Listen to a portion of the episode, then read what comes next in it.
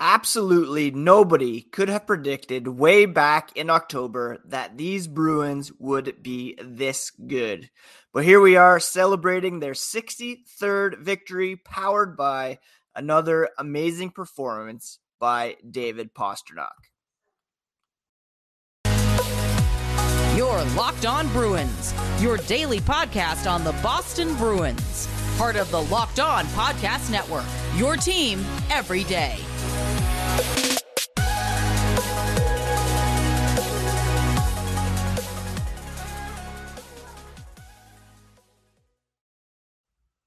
What is up, Bruins fans, and welcome back to the Locked On Boston Bruins podcast. I'm your host, Ian McLaren, and this is a daily show where we discuss all things record breaking spoke to be.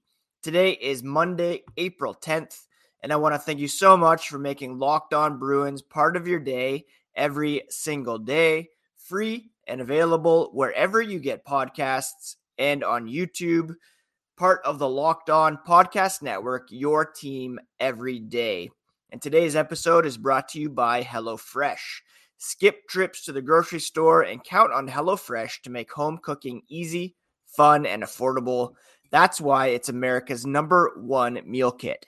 Go to HelloFresh.com slash NHL60 and use code NHL60 for 60% off plus free shipping.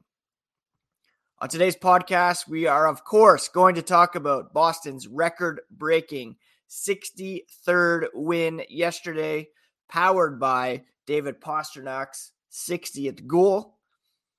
And we will also touch on the New Jersey game on Saturday.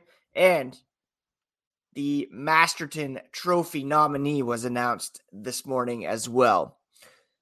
Quick reminder that you can find the podcast on Twitter and Instagram at Ian C. McLaren. Whoops, that would be the podcast. Is locked NHL Bruins. You can find me, my dad jokes, hockey tweets at Ian C. McLaren. The road to 63 is now complete. The Bruins have reached that destination. And while Sunday's game was highlighted by some amazing feats on the part of David Pastrnak. He and everybody was team first after the game, as can be expected. It was Charlie Coyle who said before the year, to be honest, you're not hoping you get the most wins in NHL history. It's just not something you are thinking about. He continued, You want to make sure you're playing the right way and build as best as you can so when playoff time comes, you're ready to go. That's the real season there.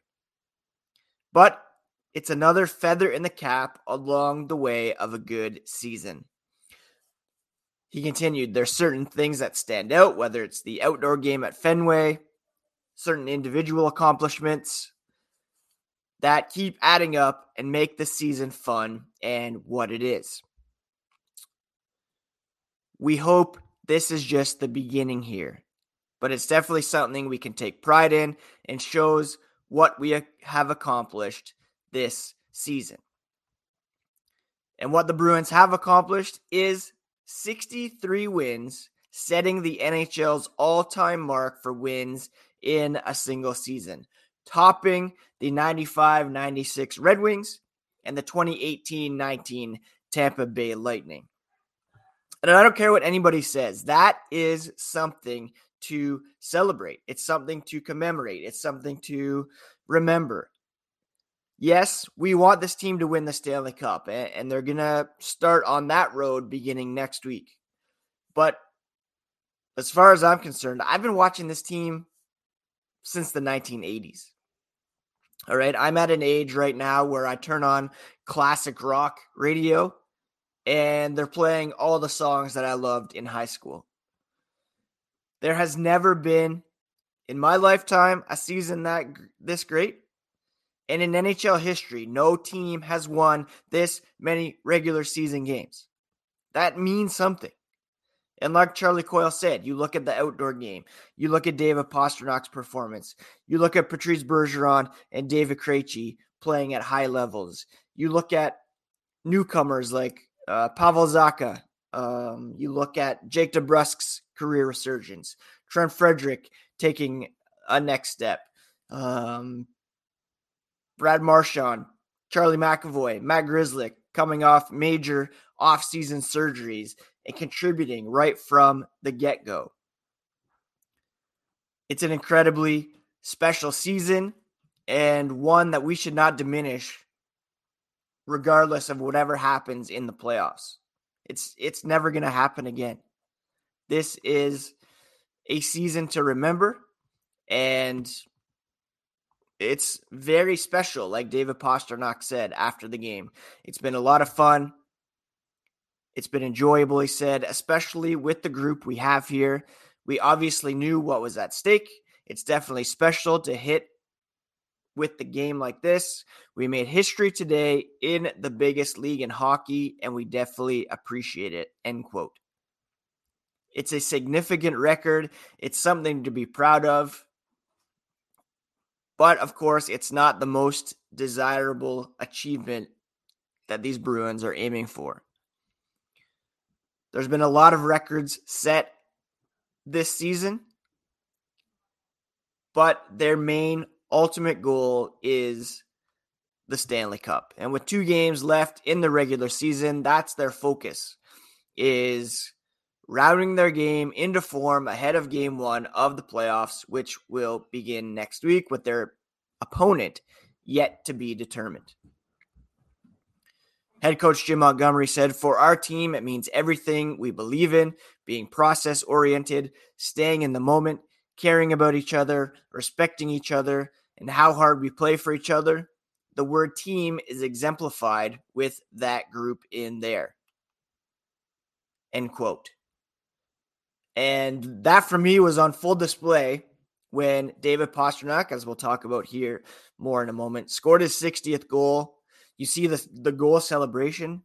Tyler Bertuzzi comes in a couple seconds late. Why?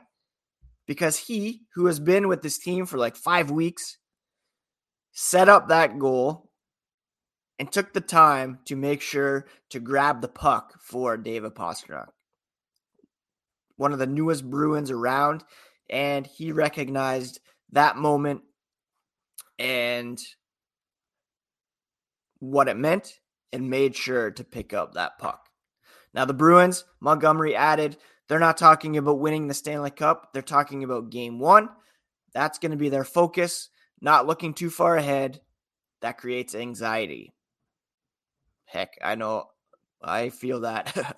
we believe in staying present, and our process allows us to have success, and we have a lot of details within our process.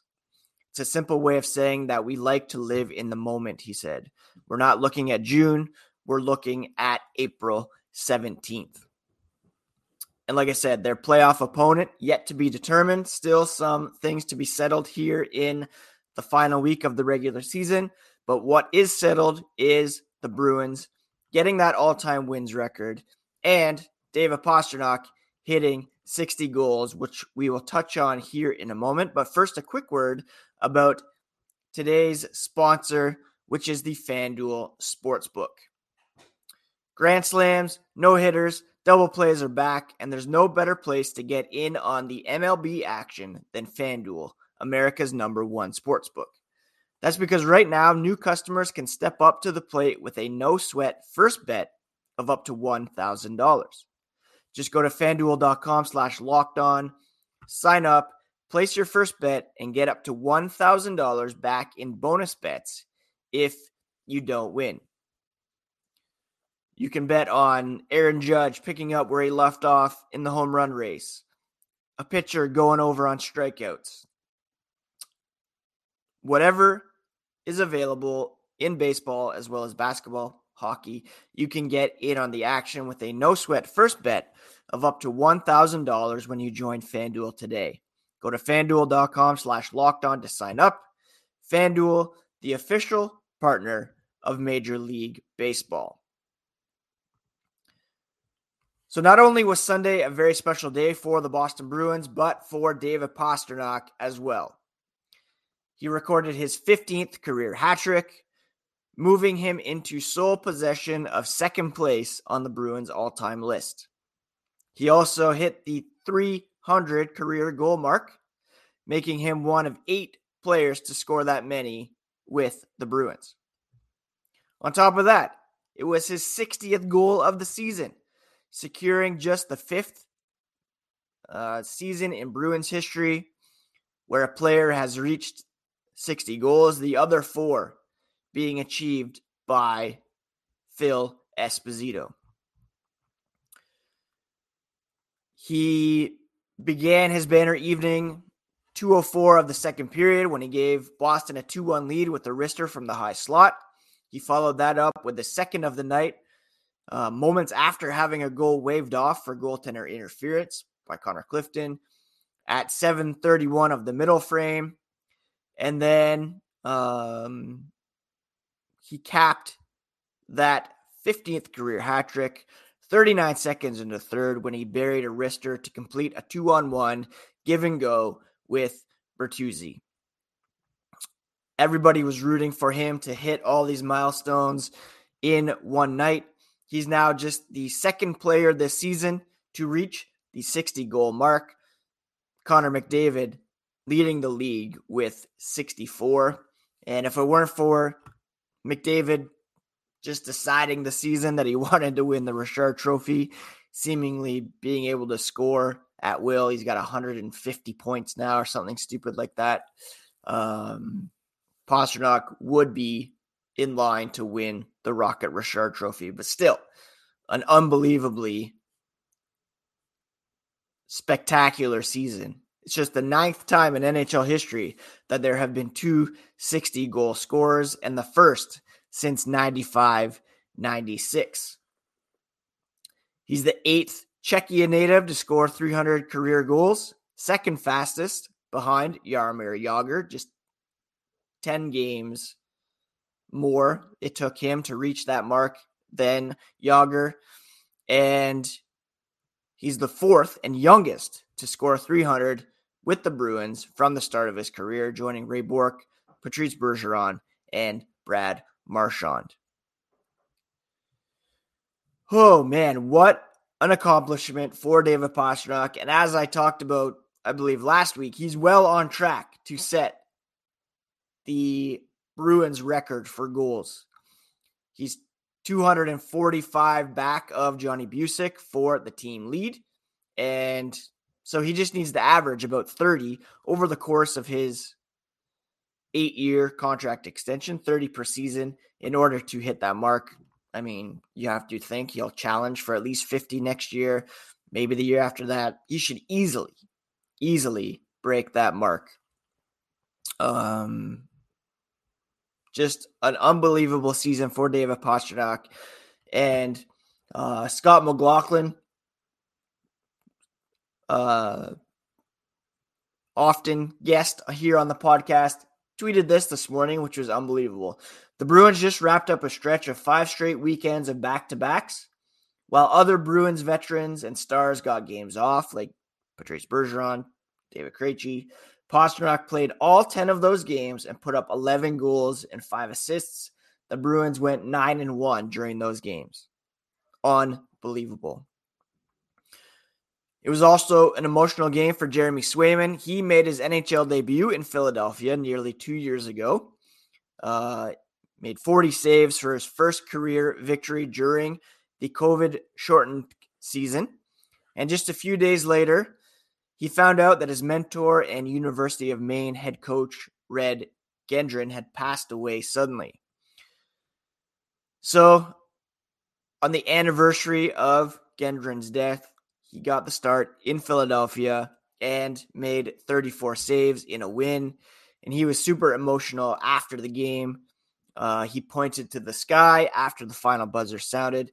He had a very um, emotional interview with Jackie Redmond on TNT. Do check that out. And uh, while Linus Ullmark didn't travel with the team, wasn't able to engage in a hug, um, Swayman took some leadership there and made sure that Brandon Bussi felt part of the traditional victory celebration and got a hug in there. Uh, Swayman said, We wouldn't be here without Linus. Such a huge part of this team. He loves hugging him. He said he was a little bummed that he wasn't going to make the trip, but it was still awesome. Bus came in. He was a bit iffy about engaging in the hug, and he said, Come over here, bring it in. It was awesome to embrace. We're all in this together.